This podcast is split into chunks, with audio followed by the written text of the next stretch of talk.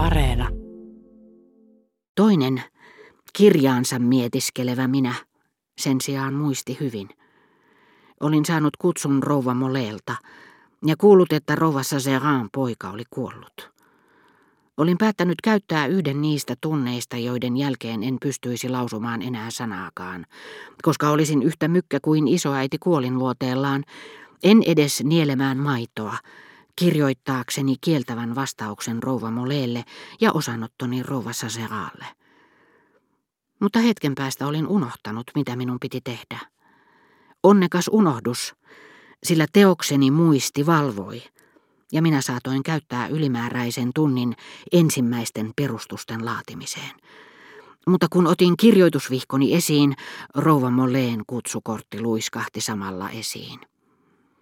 Ja heti se unohtelevainen minä, jolla oli yliote toiseen minään, kuten kaikilla tunnon tarkoilla barbaareilla, jotka käyvät illalliskutsuilla, työnsi pois vihkon ja kirjoitti rouva Moleelle joka olisi varmasti kovasti arvostanut minua, jos olisi sattunut kuulemaan, että olin asettanut hänen kutsuunsa vastaamisen arkkitehdin toimieni edelle.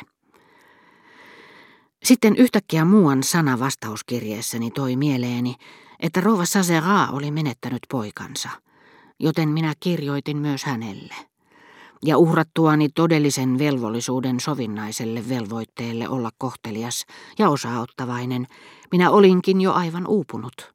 Suljin silmäni ja kituutin joutilaana viikon.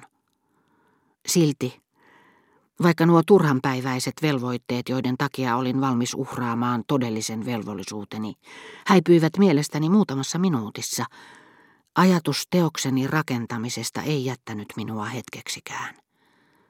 En tiennyt, tulisiko siitä kirkko, jossa totuudet vähin erin valkenisivat uskovaisille, josta he löytäisivät mielenrauhan, kokonaisnäkemyksen, vai olisiko se tuomittu jäämään kuin druidien monumentti saaren korkeimmalla huipulla iäisesti tyhjäksi, vaille kävijöitä?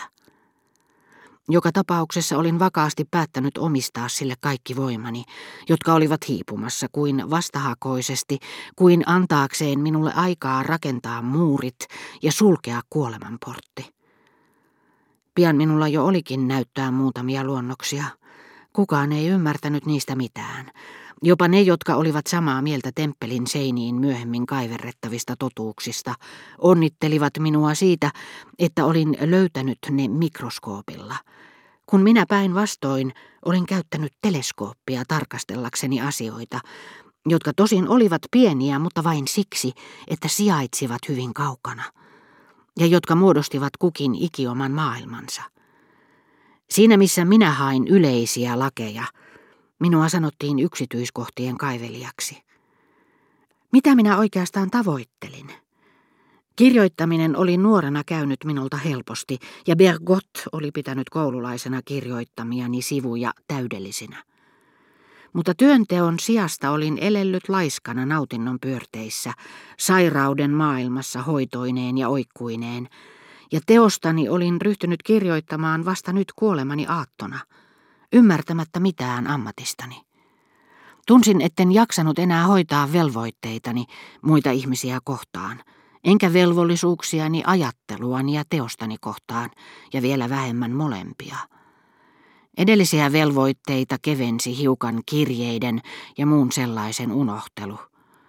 Mutta joskus yllättäen kuukauden päästä jokin mieleyhtymä palautti huonon oman tunnon muiston, ja olin masentunut saamattomuudestani. Hämmästyksekseni kuitenkin huomasin, että en oikeastaan välittänyt asiasta, sillä sen päivän jälkeen, jolloin jalkani olivat vapisseet laskeutuessani portaita, olin käynyt piittaamattomaksi kaikesta kaivannut vain lepoa odotellessani sitä suurta lepoa, joka lopulta tulisi. Silloisen eliitin mielipiteistä en piitannut, mutta se ei johtunut siitä, että olisin lykännyt jonnekin kuolemani jälkeiseen aikaan sen ihailun, joka mielestäni kuului elämäntyölleni. Kuolemani jälkeinen eliitti saisi minun puolestani olla mitä mieltä tahansa. Oikeastaan, kun ajattelin teostani sen sijaan, että olisin ajatellut kirjeitä, joihin minun piti vastata, En nähnyt noiden kahden asian välillä suurtakaan tärkeyseroa, niin kuin olin tehnyt laiskoina aikoinani, ja sittemmin työskentelyn aloitettuani siihen päivään asti, jolloin olin joutunut tarrautumaan porraskaiteeseen. Muistini ja huolenaiheeni keskittyivät kokonaan teokseeni. Ehkä siksi, että saamani kirjeet unohtuivat hetkessä, mutta ajatus teoksestani oli mielessäni kaiken aikaa samanlaisena ja jatkuvasti kehittyvänä. Mutta sekin oli muuttunut rasittavaksi. Se oli minulle kuin poika, josta kuoleman sairas äiti joutuu väsymyksestään huolimatta ruiskujen ja kuppaussarvien keskellä huolehtimaan. Äiti ehkä rakastaa vielä poikaansa, mutta pystyy hoitamaan tätä vain tuskastuttavan velvollisuuden tunteen varjolla. Minun kirjailijan voimani eivät enää olleet teoksen itsekkäiden vaatimusten tasolla. Portaikkokokemuksen päivän jälkeen ei mikään maailmasta, ei mikään onni, johtuipa se sitten ihmisten ystävällisyydestä, teoksen etenemisestä tai maineen toivosta, saavuttanut minua, kuin niin kalpeana auringonpaisteena, ettei se pystynyt enää lämmittämään minua, antamaan minulle elämää tai kaipausta. Mutta silti se kalpeudestaan huolimatta oli vielä niin häikäisevä, että silmäni painuivat kiinni ja minä käännyin taas seinään päin. Sikäli kuin vielä aistin huulteni liikkeet, sain kai jonkinlaisen pienen hymyn tapaisen aikaan suupieleeni. Kun muuan rouva kirjoitti minulle, olin hyvin hämmästynyt, kun en saanut vastausta kirjeeseeni. Se kyllä muistutti minua hänen kirjeestään ja minä vastasin hänelle. Jotta minua ei olisi pidetty kiittämättömänä, halusin yrittää olla ihmisille yhtä ystävällinen nyt, kuin nämä olivat saattaneet olla minulle aiemmin. Ja olin aivan nääntynyt, kun jouduin kuolemaan lähestyvässä elämässäni sietämään edelleen elämisen yliinhimilliset rasitukset. Muistin menetys auttoi minua vähän järjestämällä katkoja velvollisuuksiini. Teokseni tuli niiden tilalle. Ajatus kuolemasta vangitsi mieleni samalla tavalla kuin rakastuminen. En minä kuolemaa rakastanut, minä vihasin sitä.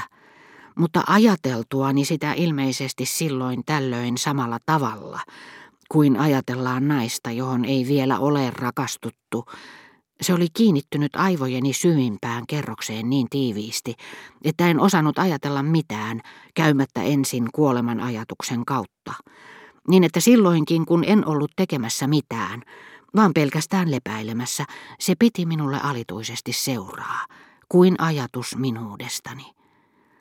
En usko, että sinä päivänä, jolloin minusta oli tullut puoli kuollut, olisi johtunut edes tiedostamatta noista onnettomista sattumuksista, siitä etten päässyt portaita alas, muistanut jotakin nimeä tai saanut noustua seisaalleni, että mieleeni nousi tuo ajatus kuolemasta, siitä, että olin jo lähes kuollut vaan pikemminkin kaikki oli tullut yhtä aikaa, ja hengen suuri peili oli väistämättömästi heijastanut uutta todellisuutta.